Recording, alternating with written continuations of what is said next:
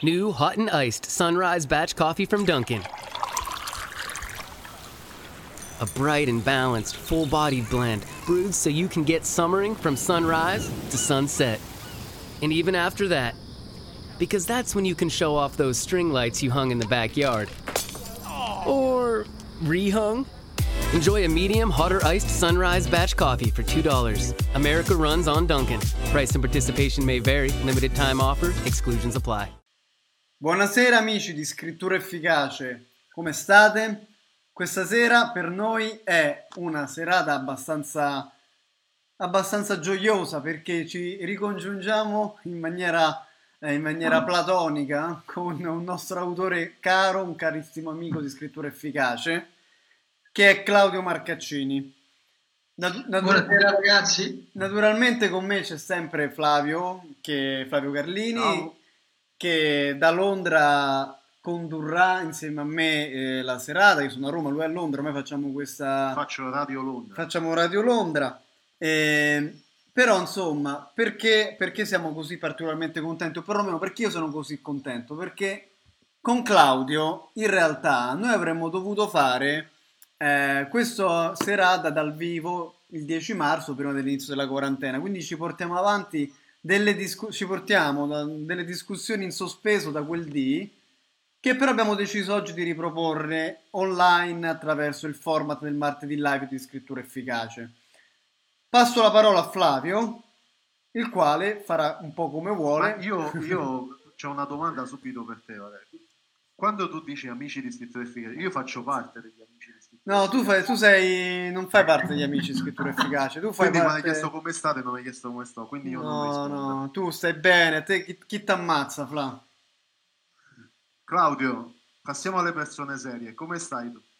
Sto bene, sto bene. Saluto a te, a Valerio e a tutti gli amici di scrittura efficace. Ecco, anche te sei stato contagiato da sta cosa. Ma ah, guarda che fu- funziona io, sta cosa online. Io mi reputo, mi reputo, un prodotto di scrittura efficace, via. Ammazza, allora, allora, visto che eh, io ho iniziato cazzeggiando, voi avete iniziato subito facendo le persone serie, eh, mi rivolgo Ma... alla serietà. visto che già eh, Danilo ha fatto una domanda in chat, ah, prima di, leggere la domanda, sì, subito, ah, è partito subito Ammazza, io... ma non Danilo non c'ha una vita, mi sa. Eh? Ma, Dan- ma, ma, è Danilo Buce di Radio Pirata? Sì, è proprio lui. Ma, fa le, ma fate le domande sui pirati? Non ancora, ah, ma sicuramente okay. le farà. Eh, prima, prima però di leggere la domanda di Danilo, che è una domanda curiosa, interessante. Io già so la risposta perché già gliel'hanno fatta una, una sera, una mattina in Rai, su ah, Rai ecco. 1 a Claudio, questa stessa domanda. Claudio, presentati. Non ho capito, scusa. Ecco, iniziamo bene. No, no, no.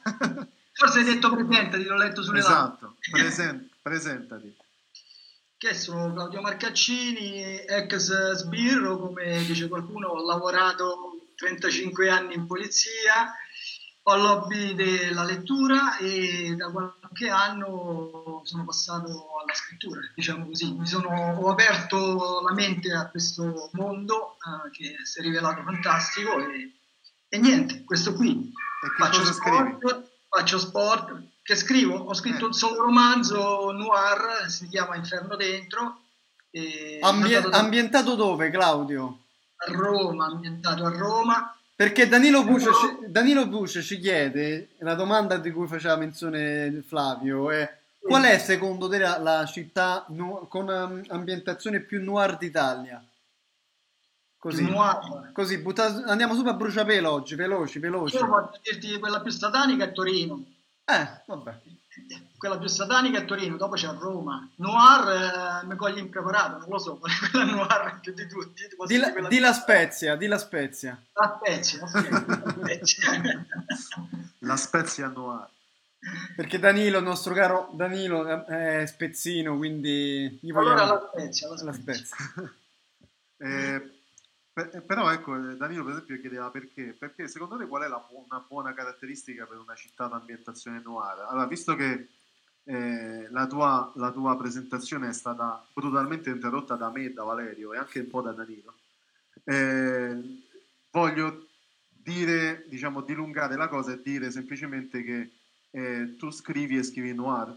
Hai, è vero che hai pubblicato un solo romanzo, ma ne hai già in cantiere altri tre, tutti dello stesso genere. E... Uno magari un po' diverso. Uno un po', eh, sì, però, però secondo me il, tema noir, cioè il, i temi del noir sono sempre centrali, perché comunque il tuo stile di scrittura è quello.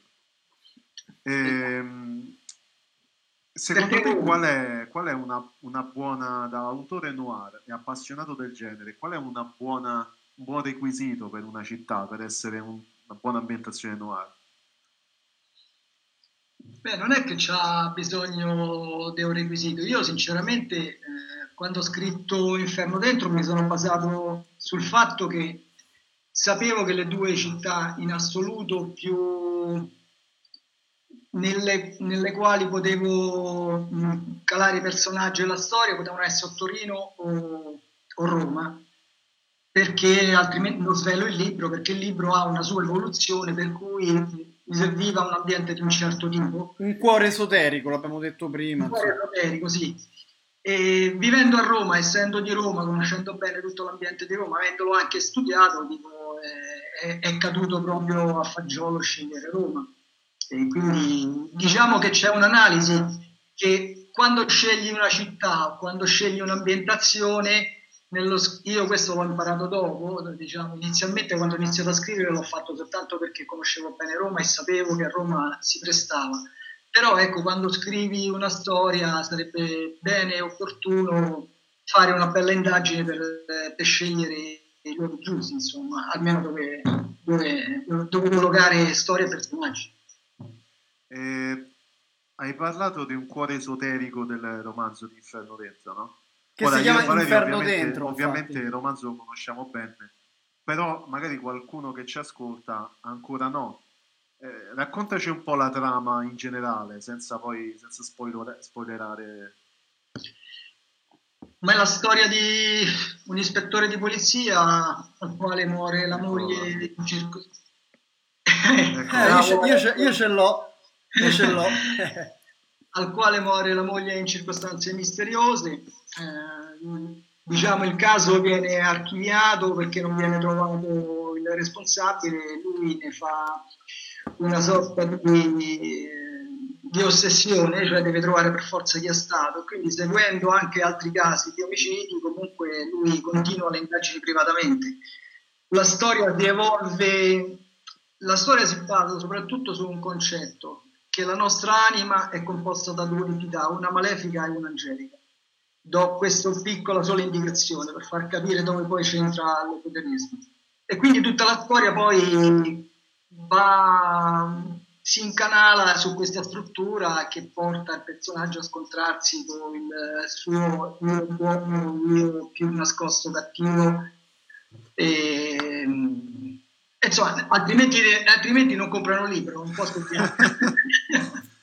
una, cosa, una cosa che mi è sempre piaciuta di questo romanzo è che oltre al lato esoterico, no? perché poi eh, tu dici la, l'anima è divisa in due, ma pure il romanzo è diviso in due, perché da un lato c'è, c'è, una parte un po' più esoterica, un po' più, eh, diciamo, un po' più fantasiosa, dall'altro c'è una, una, un'anima molto brutale, molto legata a, eh, fatti reali, no? Sì. Eh, e sono sicuro che sono sicuro in realtà adesso questo è un trucchetto da giornalista no? io dico sono sicuro di una cosa che in realtà già lo so perché ne avevo parlato svariate altre volte sono sicuro eh, che la tua esperienza in polizia ha foraggiato molto eh, tutte le varie informazioni e eh, fatti realmente, realmente, avvenuti che hai romanzato poi nel, nella storia e, che sono particolarmente crudi, ehm, no? Sì, ma diciamo che oltre all'aspetto di, dell'esperienza lavorativa, diciamo così, eh, tutta la vicenda è basata anche su uno studio che ho fatto, nel senso che io quando mi sono laureato in sociologia, eh, il mio relatore, sapendo che ero un ispettore di polizia, mi disse ah facciamo una bella devianza criminale, come te. Eh, io aspettavo, lui mi disse hai qualcosa... Una bella sottolineo Sì, sì. Una bella e buona. Siccome ero sempre interessato dalle sette esoteriche Invece se ne uscì dicendo no, no, fai proprio le sette sataniche, proprio le... Ah, e quindi diciamo tutta la storia eh, diciamo, dell'esoterismo, eh, io diciamo l'ho, l'ho, studiato anche a livello proprio di, di, di, di studio universitario, per cui ho basato, ho cercato di basare tutta la storia sull'esperienza che avevo in polizia, anche se io di, di, esperienza operativa ne ho poca, perché io sono stato quasi sempre nel settore informatica, però ho sempre collaborato con gli operativi, quindi sapevo benissimo come si svolgono determinate cose. Quello che ho voluto rapportare nel libro sono stati dei dialoghi e delle situazioni anche che eh, si verificano all'interno della questura o dei commissariati e così discorrendo, che magari, sai, a volte quando vedi Montalbano, quando vedi eh, eh, Rocco Schiavone, questi qui, no? eh, magari gli autori, non è una presunzione mia, dico, però gli autori non sono stati 35 anni in polizia come ci sono stato io, quindi certe dinamiche, certe cose magari non vengono rappresentate e io l'ho voluto tirare fuori, insomma, un po' queste cose qui. Eh e quindi ci ho messo anche parte dell'esperienza del vissuto mio, certe situazioni si sono verificate, ovviamente romanzate, ovviamente quei personaggi eh, non sono quelli, anche se qualcuno si è riconosciuto. Eh. Spero che non ti hanno denunciato.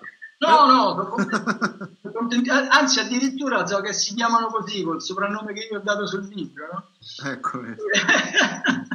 col nome che gli ho dato sul libro. Tra l'altro vorrei farti notare che hai una stupenda valletta stasera che è Valerio. Che sì, assolutamente, per, perché ho visto nelle dirette Facebook, no? Che spesso si fanno le presentazioni del libro e ci sta o l'editore o qualcuno che sta sempre col libro così. Casualmente io qua oh, stavo, stavo leggendo Murakami, avevo altri libri a portata di mano. Poi ho visto che c'era anche il libro di Claudio, ho detto c'è Claudio, faccio che c'è il libro di Claudio, che l'ho letto. Però la cosa importante, in realtà, è che questa, questa sera non è la presentazione di Inferno Dentro, che naturalmente vi invitiamo a leggere. Poi ci sono un po' di amici che stanno, ora, li, ora vi saluto, che stanno, alcuni stanno scrivendo ma stanno guardando, quindi sono molto contento della vostra presenza. Però oggi è la serata che si chiama Come diventare un autore. Ecco. Ecco, e quindi naturalmente io partirei e eh, partirei facendo riferimento a Inferno Dentro e la domanda è come, nasce Inferno, come è nato Inferno Dentro? Ma prima, Claudio, mi devi permettere di salutare un po' di amici. Eh. Che c'è Rino Mazzanti, che ci... ciao ragazzi, io l'ho letto ma non dico nulla. Con Rino stiamo facendo un lavoro interessante. Presto pubblichiamo con Aikun un libro che si chiama Fango Rosso e avremo anche Rino eh, probabilmente qualche risorsa di scrittura efficace. Poi c'è Margherita Vetrano che ci ha mh, fatto un bell'articolo uscito qualche settimana fa, qualche, la settimana scorsa su Biop Magazine, quindi salutiamo anche gli amici di Biop Magazine e Margherita. C'è Gianluca Tortosa che dice potrebbe bastare anche solo far rivivere l'ambientazione senza nominare i luoghi effettivamente esistenti nella città scelta, ma limitandosi a descriverli? Questa è una domanda che tu ti prendi ora il tempo per, per, per rispondere. Domandone. Domandone. Poi saluto Francesca Grassia, saluto Ruben, eh, Simona Pirotti, saluto un po' di amici che ci stanno seguendo sono molto contento della loro presenza. Ora, una domanda te l'ho fatta io, un'altra domanda te l'ha fatta Gianluca. Vai, Cla, tutto tuo. Io, faccio la, io torno a fare la valletta, come dice Margherita. Che bella valletta ha scritto, io torno a fare la valletta. È la domanda che mi fanno sempre tutti, cioè come, come fa come si, si, si diventa. Il problema è che ci vorrebbe una settimana solo per, per, per, spiegarlo, però diciamo sostanzialmente tutto nasce dalla lettura, cioè eh, io sono sempre stato appassionato lettore e ho sempre avuto la, la, voglia di mettermi alla prova, io poi sono uno che si mette sempre piace mettersi alla prova. Dico, quindi un giorno scriverò, scriverò un romanzo, ma non avevo ancora idea di che cosa. L'idea vi può, vi sembrare strana, ma me l'ha fatta venire Paperino sul cartone animato. E, e, poi nel corso degli anni la cosa si è evoluta e, e alla fine ho provato, dai, cercando di sintetizzare ci ho provato, mi sono messo seduto e ho detto vabbè proviamo a scrivere questa cosa. Devo dire una cosa che quello che mi ha aiutato è stato per assurdo il fatto di aver letto tanto, perché io non conoscevo niente di strutture, non conoscevo niente cosa c'era dietro la, le scritture, i, i, corsi di scrittura creativa, le tecniche di scrittura. Come mo, mo, ci arriviamo, mo ci arriviamo lì, Claudio, mo ci arriviamo.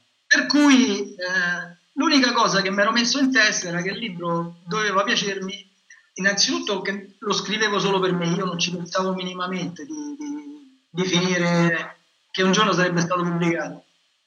E niente, ho iniziato e devo dire che la prima stesura, le prime 50-60 pagine sono state un vero schifo, cioè non mi piaceva nel modo più assoluto, non riuscivo a mandarla avanti, non digerivo.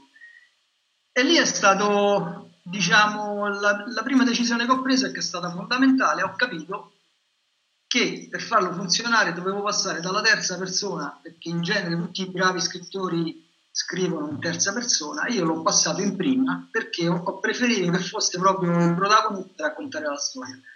Da lì mi è, mi è, piaciuto subito, sono andato avanti, ho avuto le varie cioè è durata due anni e mezzo questa scrittura, eh? non è che è durata un giorno perché ho avuto delle crisi, eh, non riuscivo ad andare avanti, eh, ho dovuto ristudiare.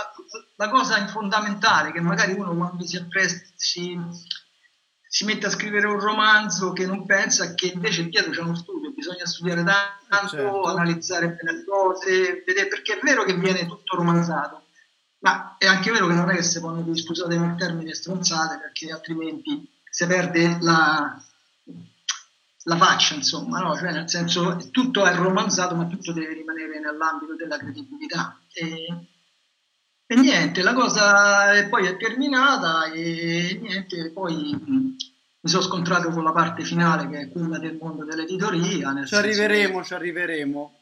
E niente, così si diventa, nel senso leggendo tanto, leggendo tanto, mettendosi alla prova, e... però mi piace prendere, prendere una, una frase da, dalla famosa agenda dello scrittore delle scritture efficaci. Ma ce l'hai a portata di mano, facciamo sta cosa, Ai questa è proprio una ruffa. Che dice, un dilettante prima o poi riuscirà a scrivere una bella storia, ma il vero scrittore è quello per il quale la tecnica è diventata, come per un pianista, una seconda pelle. Questo bella, è, una cosa, è, una cosa, che si devono mettere in testa tutti perché eh, è stato così anche per me, io non lo sapevo, ma è una cosa che ho imparato e, e mi è servita tantissimo, tant'è che adesso quando scrivo la prima cosa che faccio è eh, mi metto con il mio schema Campbell i tre atti, strutturo tutto, caratterizzo personaggi e il libro viene proprio alla fine, cosa che invece che hanno dentro prima il libro e poi alla fine... Hai, trov- hai trovato una facilitazione nel, nel, in questo passaggio? Sì, sì, assolutamente, assolutamente, nel senso che ti consente, non so, se un giorno sei più ispirato a scrivere, faccio un esempio, la parte finale del romanzo invece che l'inizio, puoi scrivere tranquillamente la fine perché tanto il romanzo ha già una struttura logica sua, perché tu segui come, come un filo di lana e non perdi mai il filo del discorso. Una volta che l'hai strutturato, eh, hai i personaggi caratterizzati, sai quello che deve succedere. Certo, a me succede spesso che magari mentre scrivo qualche altro personaggio entra, ma non è mai un personaggio principale. Certo, una cosa importante poi è mantenere la flessibilità, no? Esatto. E, esatto. quindi poi usare la struttura come una traccia, non come una ma gabbia.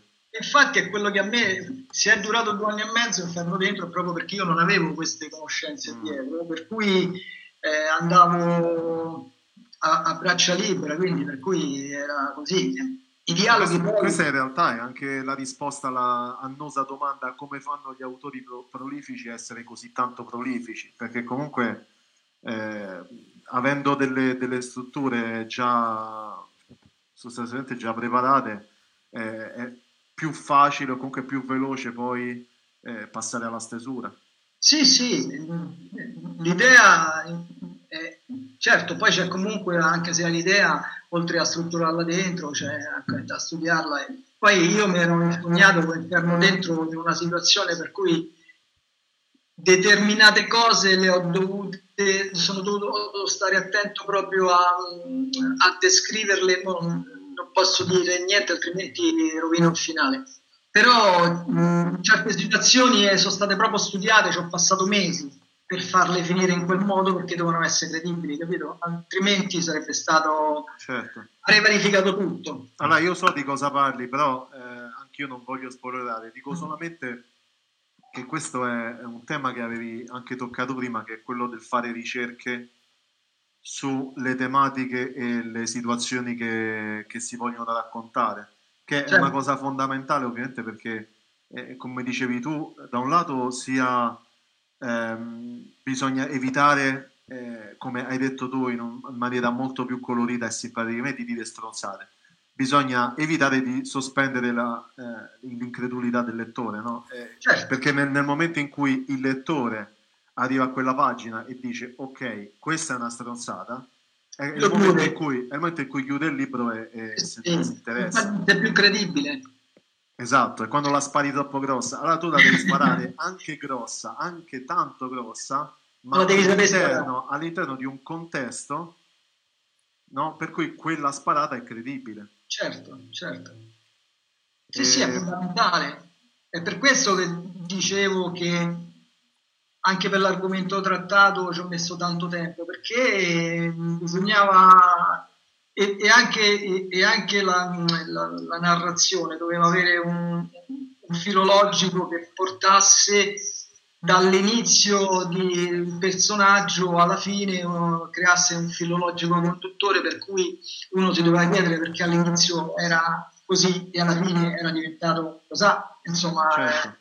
eh, cioè non è che uno è psicopatico è- e, e quindi un giorno si alza e è buono e gentile il giorno dopo si alza è un pazzo omicida nel senso eh, non poteva essere Fa- la famosa evoluzione di un personaggio, l'arco di un personaggio. Sì. Ecco. Ad esempio, la cosa invece che mi ha dato più soddisfazione, se posso intromettere adesso che parliamo dei personaggi, eh, è stato proprio chi ha letto il libro. eh, ogni tanto qualcuno mi dice: Ah, ma sai, quel personaggio mi è particolarmente simpatico, un altro, un altro verso quell'altro. Invece, il fatto che tutti i personaggi hanno catturato un pochino l'attenzione di tutti e, e- e per assurdo il protagonista principale è quello che ne ha catturato di meno, forse perché è, è- è proprio il tipo di personaggio che ho, che ho rappresentato. Però questa è stata una, una- soddisfazione enorme perché in genere non succede, non succede spesso, no? Invece c'è chi mi dice: Oh, guarda, l'altro libro, se lo scrivi il continuo, voglio che questo c'è, eh, quello c'è, oh, quello non lo fa uscire. eh." e, tu, e tu accetti richieste? No, no. Ad alcuni, ad alcuni, ad alcuni gli, dico, eh, eh, gli dico, guarda, nel secondo c'è, ma il terzo uscirà. per cui no, vabbè. Fai pro- Certe non accetti richieste- richieste ma fai promesse. No, vabbè, ma sai, è un modo di dire, no? nel senso, il secondo ha la sua storia, la sua trama, per cui i personaggi dovevano avere una loro evoluzione, non potevano rimanere statici così e quindi eh, era, diventava inverosimile, inverosimile anche quello, no? cioè nel senso trascorrere gli anni era impossibile che le persone rimanessero le stesse e quindi ci deve essere un'evoluzione in tutto, e quindi anche nella Certo. storia. Permettimi di fare finta di essere quello stupito, ma quindi hai già in programma due seguiti di questo romanzo? Uno sì e l'altro è in cottura. Ok. Diventerà una trilogia, nel senso che io avevo eh, due cose in mente quando ho iniziato a scrivere. Una era Inferno dentro, la storia che ho raccontato, e l'altra era il secondo libro di cui non dico niente. E, erano due temi che volevo trattare, tutte e due difficili, perché anche se il secondo sembra facile, eh, però è un argomento abbastanza usato, per cui dovevo trovare anche il modo di parlarne in modo diverso su argomenti diversi. Vabbè, non vi dico niente, quando uscirà saprete tutto. però sì, Allora- sì, sì, diventerà una trilogia alla fine.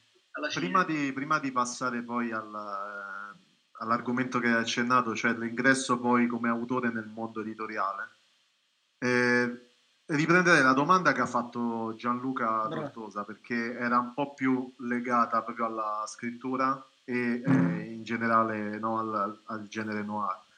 Eh, perché lui diceva potrebbe bastare anche solo far rivivere l'ambientazione senza nominare luoghi effettivamente esistenti di una città, eh, semplicemente limitandosi a descrizione?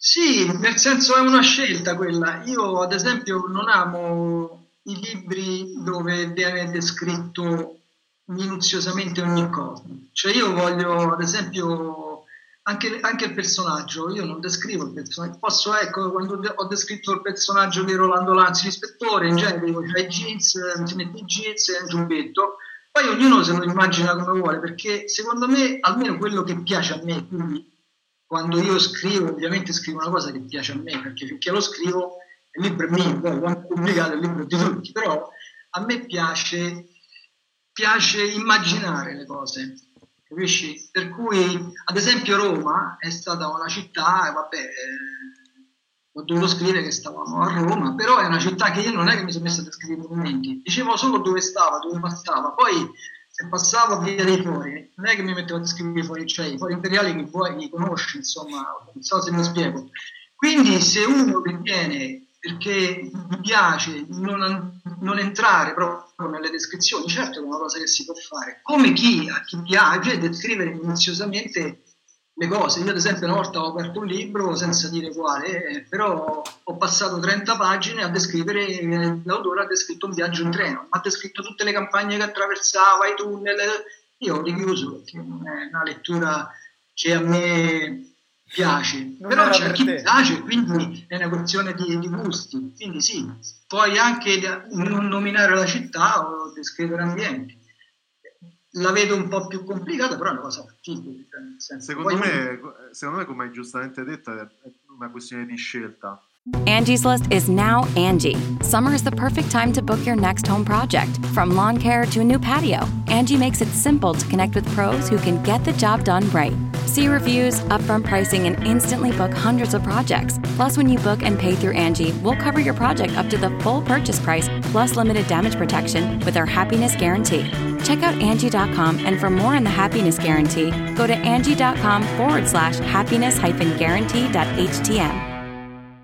Buying a home can feel like navigating uncharted waters. Redfin agents can help. They'll answer your questions with honest advice so you know exactly what you're getting into. They'll also help you tour as many homes as you want and show you what it takes to make a winning offer. With a Redfin agent on your side, you can sail straight to your dream home. Local expertise from Redfin. That's real estate done right. Tour subject to property and agent availability. Virginia Office Falls Church, VA 844 759 7732. Eh, se tu descrivi un luogo realmente esistente, da un lato hai bisogno di eh, appunto fare ricerche, no? E, e, quindi, eh, e, quindi, costruire e ricostruire il luogo nel, nella maniera migliore possibile. E dall'altro, in qualche modo, dai già una connotazione, una specie di anima all'ambientazione che vai a raccontare, certo. perché se tu mi parli della Roma, eh, no, parliamo dunque dei Noir, no? E, molto del tuo romanzo è ambientato ne, negli ambienti della Roma criminale, quindi se tu mi parli della Roma criminale ha una faccia e una anima differente rispetto, che ne so, alla Milano criminale o alla Palermo criminale, quindi eh, già questo dà una connotazione forte eh, a, alla storia.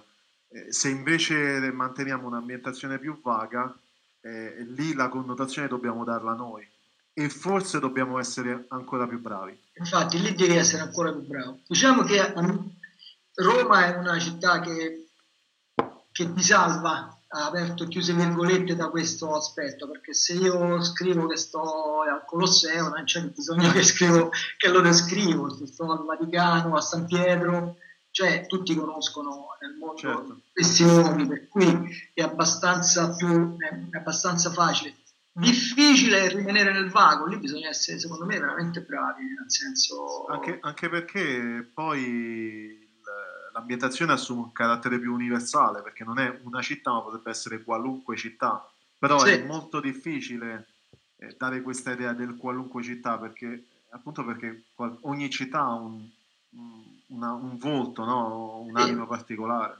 Lì vai un po' più, ti avvicini molto alla fantascienza, cioè devi immaginare le cose che non sono vere e quindi proiettarti in, una, in un'altra non vere ma verosimili comunque Verosimi, cioè, eh beh, parliamo sempre di cose verosimi. Valerio, domani quando ci vediamo non c'hai un caffè, c'hai un pranzo pagato. Ah, per, il per questa cosa qui. ho, ho, ho, trovato la mia strada. Valerio ha, trovato, ha trovato la sua missione della sera. No, della, della, vita, non della sera. Della vita. È, importa- è, importante capire qual è il proprio posto nel mondo. Comunque, tor- torni- torniamo. A parte c'è una domanda, questa la lascerei dopo la domanda di Stella. È interessante, dopo magari dai una tua risposta. Com'era, come diventare un autore? Cioè, alla fine tu hai detto, scusa, tanto alla fine... Eh, alla fine eh, si, si, chiacchiera anche perché questa è una martedì live anche pensato per essere molto tranquillo come situazione quindi per mettere a nostro agio gli ospiti e chi ci ascolta. Tu prima hai detto una cosa forte se, se permetti. Tu hai detto io sono un prodotto di scrittura efficace eh certo. Che significa questa cosa qua? Perché detta, detta così sembra Sembra quasi... Sembra, sembra, quasi una marchetta, ma eh, no, abbiamo eh. pagato. Cioè, in realtà no, sì, perché l'hai detta così, no, poi... Certo, noi l'abbiamo, l'abbiamo, mm, come dire, presentato anche nei giorni precedenti a Claudio, anche in vari contesti, come un autore con cui noi abbiamo fatto il coaching, il percorso, abbiamo fatto, abbiamo fatto tutta una costruzione promozionale, editoriale, però insomma invitare un ospite che ci dice io sono un prodotto, che, che è sminuente questa cosa qua, eh? sì. perché tu sei un, sei un, autore che va nel, con le tue, però tu ti sei presentato così, quindi questa è colpa tua, te la tieni come, come onta della, della serata.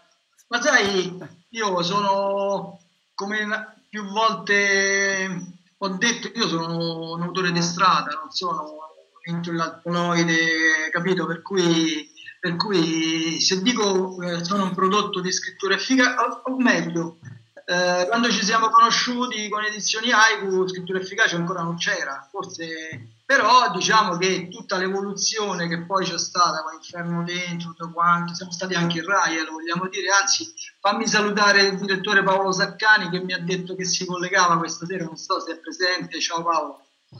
E e che è stato molto gentile. E quindi niente, eh, io ho fatto il coaching con scrittura eh, efficace. Eh?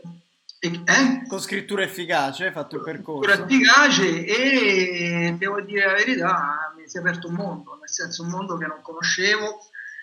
Supponevo che dietro la scrittura ci fossero anni e anni e persone che avevano studiato tutto, tutto, tutto, il modo con cui veniva scritto un libro, però non, non, immaginavo che ci fosse dietro tanto tanto lavoro, tante persone che c'erano dedicate e averlo scoperto, aver scoperto come caratterizzare ancora i personaggi, i dialoghi, il narratore, Inferno esterno. Come, com'era Inferno dentro prima di scrittura efficace e come dopo? Nel senso, alla fine, alla fine allora, una cosa che, che, voglio... che evoluzione c'è stata? Perché poi questa cosa che tu hai aperto come file è importante non tanto perché eh, quella cosa di, di, di, lavorare con noi o di lavorare in un percorso condiviso, ma perché effettivamente tu poi hai sottolineato l'importanza un, del lavoro stesso che c'è nella, eh, nella, scrittura e nel progetto editoriale, nel progetto libro. Quindi eh, non è soltanto lo scrivere.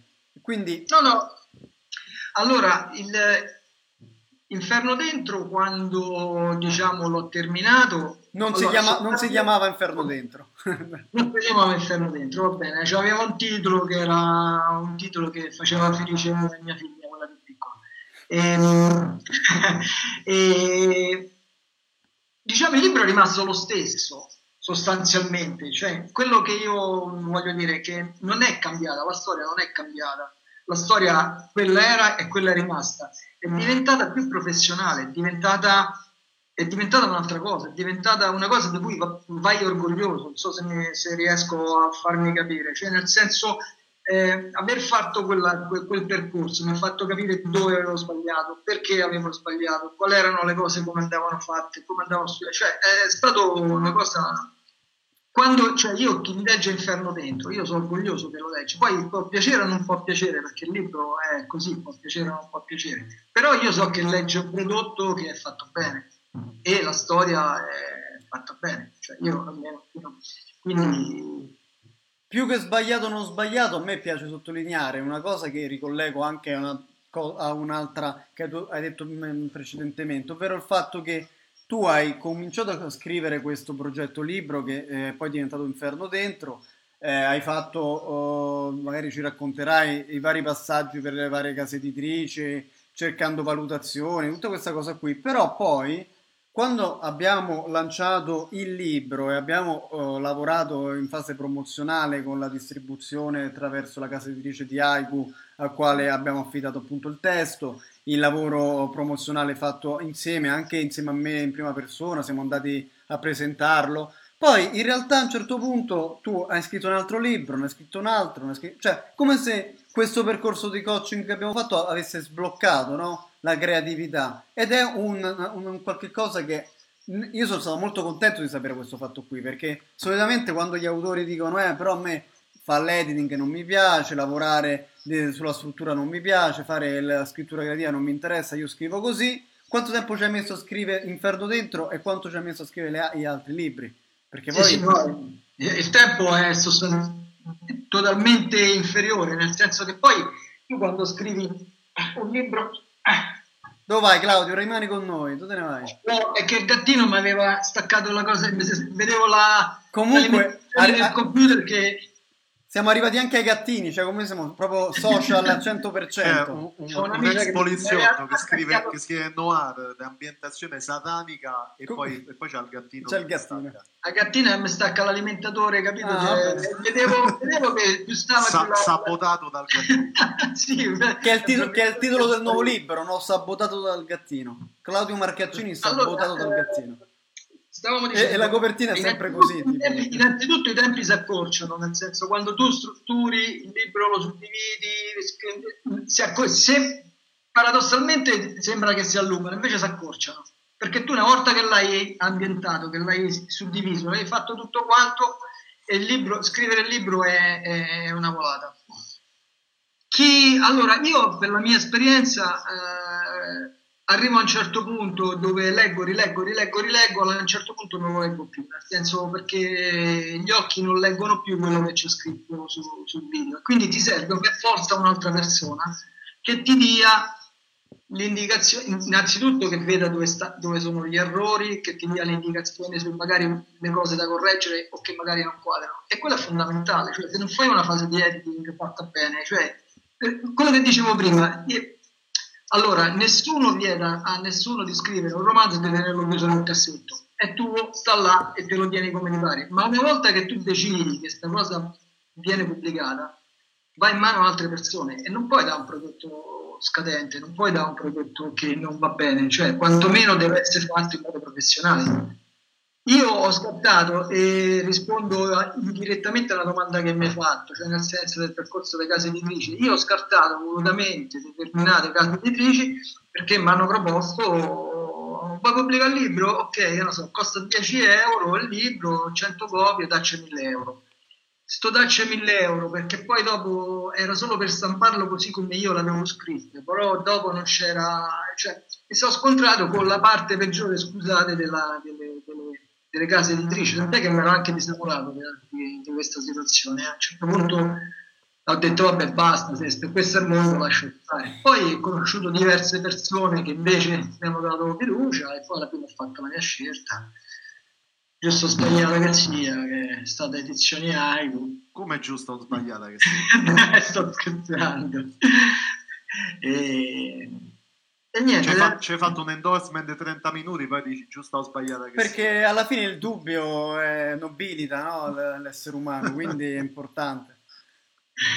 No, no, no, sono stato contento del percorso che ho fatto, eh, anche se voglio dirti, è, è, stato lungo all'inizio anche con i dubbi, eh, perché poi ti scontri con un ambiente dove ognuno ti dice la sua, ma no, in mia diretta quelli funziona così, funziona così, funziona così e poi alla fine eh, ti rendi conto che non tutto quello che ti dicono è vero, che non tutto è... Poi io sono una persona che si basa molto sulla conoscenza diretta delle persone, se mi danno subito fiducia, eh, eh, abbraccio il progetto. Quando ho conosciuto te a Flavio è stato così. E quindi diciamo che la fiducia che mi avete mostrato voi, ma anche il fatto che mi avete subito parlato realmente di quelle che erano le cose e mi avete messo di fronte alla situazione dicendo guarda c'è questo, questo, questo e questo, se lo vuoi fare bene altrimenti cerca di lo fa, è, stato un discorso chiaro, fatto da persone serie. E, sì, il, il, discorso è, per esempio noi adesso facciamo no, eh, consulenze gratuite abbastanza di frequente perché è una cosa molto richiesta. Ehm, Molto è, una spesso... è, una cosa fondamentale che non molti si riescono a capire l'importanza di questa cosa. Eh? Eh, Perché molto... magari, avessi, magari, avessi, avuto io questa possibilità quando ho scritto un ferro dentro. È molto, molto spesso queste consulenze gratuite, almeno da parte mia, Valerio confermerà sicuramente, eh, diventano un po' una, una, sorta di spiegare come funziona veramente l'editoria, perché eh, moltissime persone eh, partono in quinta e si ritrovano subito disilluse, un po' come era capitato a te, no? magari incontrando sì, qualche, eh, qualche, furbetto che, che si aggira nell'ambito. Eh, oppure, eh, perché poi in realtà i, i, non seri sono i più facili da incontrare, no? Perché ce ne sono di più. E, ehm, dal, dall'altro c'è, c'è una specie di aura leggendaria attorno al funzionamento dell'editoria eh, quando in realtà si tratta di un business come gli altri eh, e quindi molto concreto. Ehm, quindi sì, quindi molto spesso queste consulenze diventano semplicemente spiegare come funziona l'editoria e vedere se sei una persona che è interessata a entrare in questo mondo oppure no.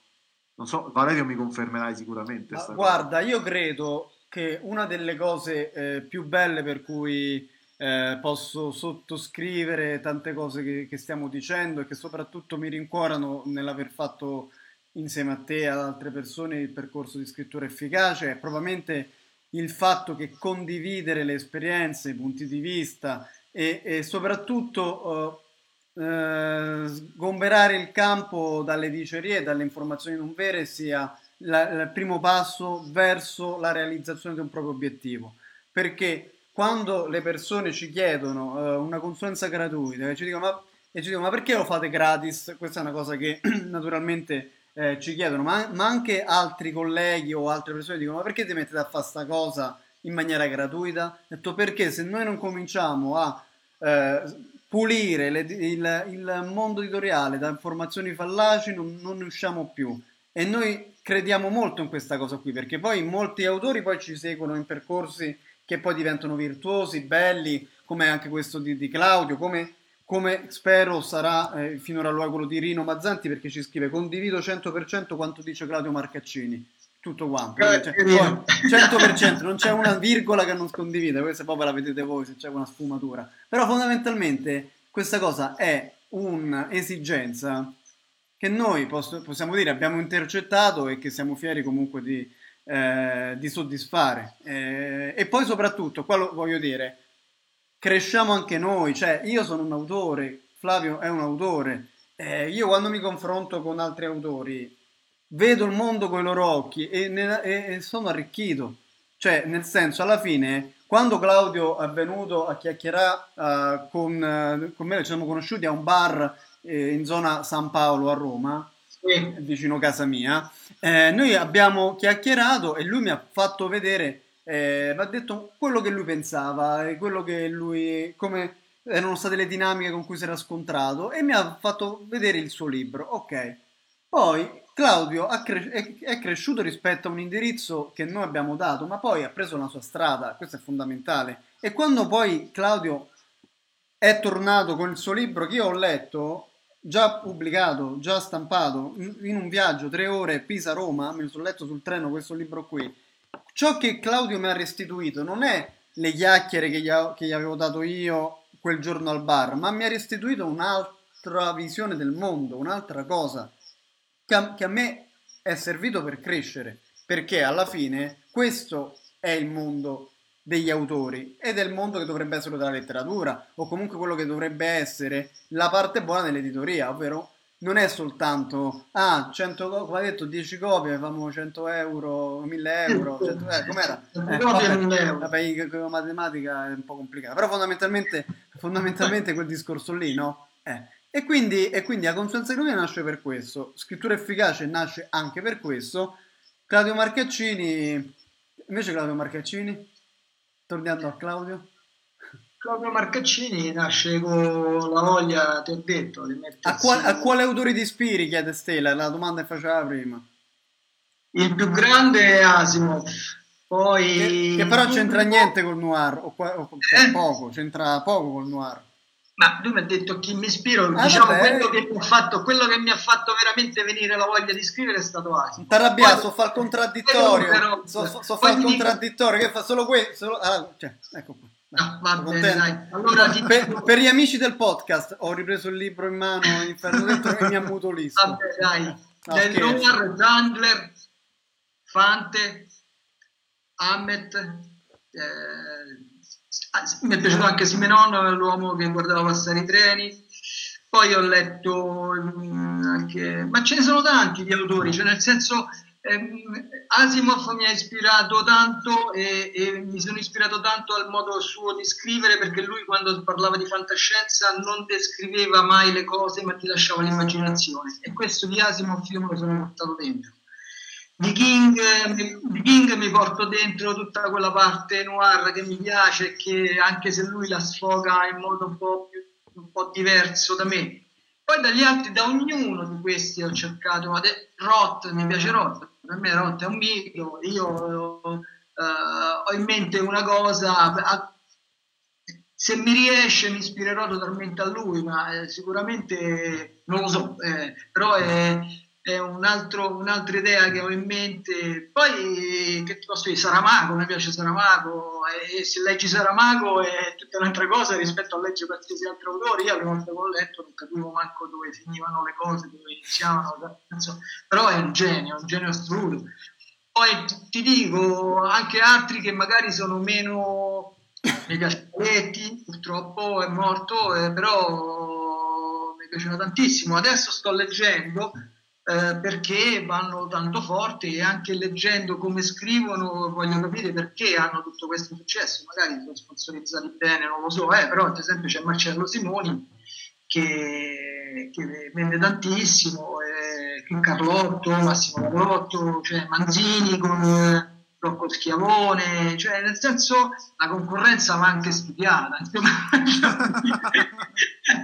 va anche capito eh, come funziona, nel senso perché ad esempio dirvi una cosa di Manzini, io quando è uscito Inferno Dentro, mia figlia che poi l'aveva letto subito mi ha detto e c'era una puntata proprio di Rocco Schiavone in televisione, fa papà ma hai visto questo? Come al libro tuo, quello che ha ammazzato la moglie, eh? Eh, allora lei ha detto, oh, ma ti sta preoccupando, quello, quello è un'altra storia, non, non, è, cioè, non, è, che è finito il libro perché uno in televisione, cioè, ognuno ha una storia, un percorso, quindi non è che c'è stato, quelli che veramente mi hanno, mi hanno eh, dato lo spunto per scrivere sono stati Roth, sta, è stato Asimov, è stato King, eh, Saramago, ah, nel, nel, nel, nel senso ce ne sono stati tanti, devo ti posso dire anche Will Smith, nel senso io ma sì, genere... abbondiamo. Ma io leggo le tutto, senso, che... allora, ma, ma, invece allora faccio, la, domanda, faccio... la domanda quella cattiva, che cioè, tu solamente ecco, a tre quarti fai la domanda polemica, no? Secondo me, secondo me, secondo me se, se, un autore di qualsiasi tipo, che può essere fantascienza, noir, avventura, sentimentale, ecco, quelli sentimentali sono gli unici che non leggo. Vedi come, come, svia pur di non sentire la domanda crudele di ecco, Flavio. E invece adesso arriva la domanda. Che potrebbe pure essere, ma il gol di Turone era buono, potrebbe pure essere quella. no, no. Dai, fai eh, la, la, mia, la, mia, la mia domanda polemica. Eh, hai parlato di un sacco di autori a cui ti ispiri. Adesso voglio i nomi no, di quelli no, che non, non, ti piacciono. No, non mi puoi distrarre. Guarda, nel, nell'economia delle mie domande polemiche, questa è forse la più buona. Quindi. Ma ti posso dire, ci sono determinati... Allora facciamo così, non ti dico i nomi, però ti dico che genere. È troppo facile. Eh no, anche è troppo facile. non posso, non posso dirti autori che no, non mi piacciono. No. Ad esempio, però, magari io, puoi dirmi, però magari puoi dirmi dei libri che ti hanno proprio non- diciamo che non ti hanno entusiasmato particolarmente.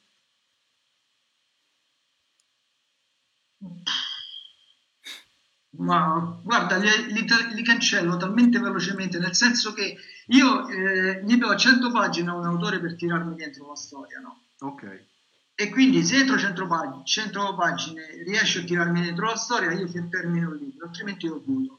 ok. Però quando chiudo il libro io mi dimentico pure che, de- cioè, sin- sinceramente il, il nome di quell'autore mi rimane impresso perché evito di ritoccare un suo libro quando vado in libreria, no? Però, però Quindi mi stai dicendo che se leggi un libro di 110 pagine, quelle ultime 10 non le leggi? No, no, se, se arrivo a 110 termino il libro, se arrivo a 110 non termino il libro. Eh, per cui... Dai, io mi faccio andare bene la risposta. Tu che dici, Vale? A me non è piaciuta né la domanda né la risposta, quindi nell'economia di questa dinamica va bene così. Però diciamo che eh, ti posso rispondere così. ehm, alcune amiche mi hanno detto: Ah, visto che è venuto così bene quel libro, perché non scrivi una bella storia d'amore? Io ho detto: Guarda, eh, negativo, negativo, è proprio una cosa. Non è nelle tue corde. Non è alle mie corde, io quando vedo, cioè non, non ci riesco, non ci riesco, non riesco a perché poi tanto al finale vissero felici e contenti, cioè sempre, non, non, Oppure c'è il seguito.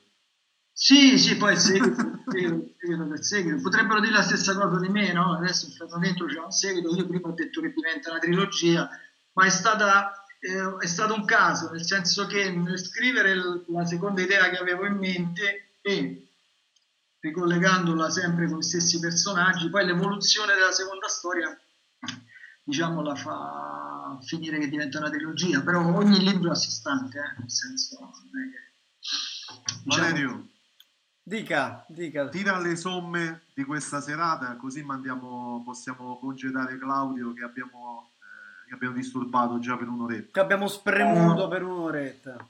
No, no, ti è disturbato, ragazzi. Con voi è sempre un piacere, lo sapete. Beh, Quando volete, quando volete, anzi. anzi, eh, anzi. con tutti, i Cioè, lib- con tutti i questo libri che scrivi. quarantena, Purtroppo ci possiamo vedere solo così. Speriamo che. Con di tutti i libri che hai, scri- che hai scritto. Una quarantena annuale. No, Vabbè, no, adesso, lasciamo adesso, perdere. adesso eh, ca- cado in derive strane.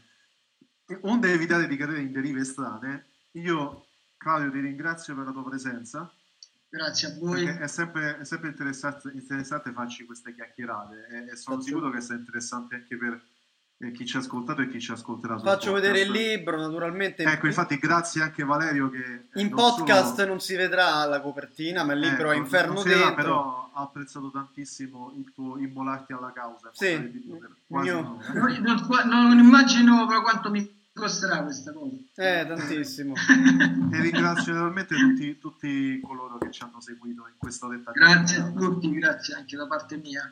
Anch'io mi, mi accodo ai ringraziamenti e ai saluti. Naturalmente abbiamo fatto i nostri 50 minuti e è stata una serata comunque molto entusiasmante per quanto riguarda propriamente il- l'obiettivo che ci eravamo dati, ovvero come diventare un autore. Non abbiamo risposto a questa cosa perché in realtà non era una prescrizione, una cosa pronti per l'uso, però abbiamo raccontato la storia, l'esperienza di, di Claudio che poi è anche stata l'esperienza... come lui è diventato un Esatto, e come anche noi ci Sì, siamo, ci siamo accresciuti rispetto alla- a lavorare insieme a lui.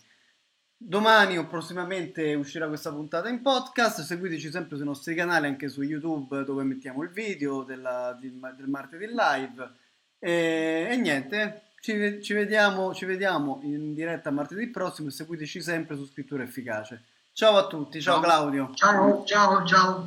Buying a home can feel like navigating uncharted waters. Redfin agents can help. They'll answer your questions with honest advice so you know exactly what you're getting into. They'll also help you tour as many homes as you want and show you what it takes to make a winning offer. With a Redfin agent on your side, you can sail straight to your dream home. Local expertise from Redfin. That's real estate done right. Tour subject to property and agent availability. Virginia Office Falls Church, VA 844 759 7732. G3 Assistance through Virginia's community colleges is your pathway to a new future, helping those who qualify pay for school and train for the right career, right where you are, right now. Learn more at vccs.edu forward slash G3.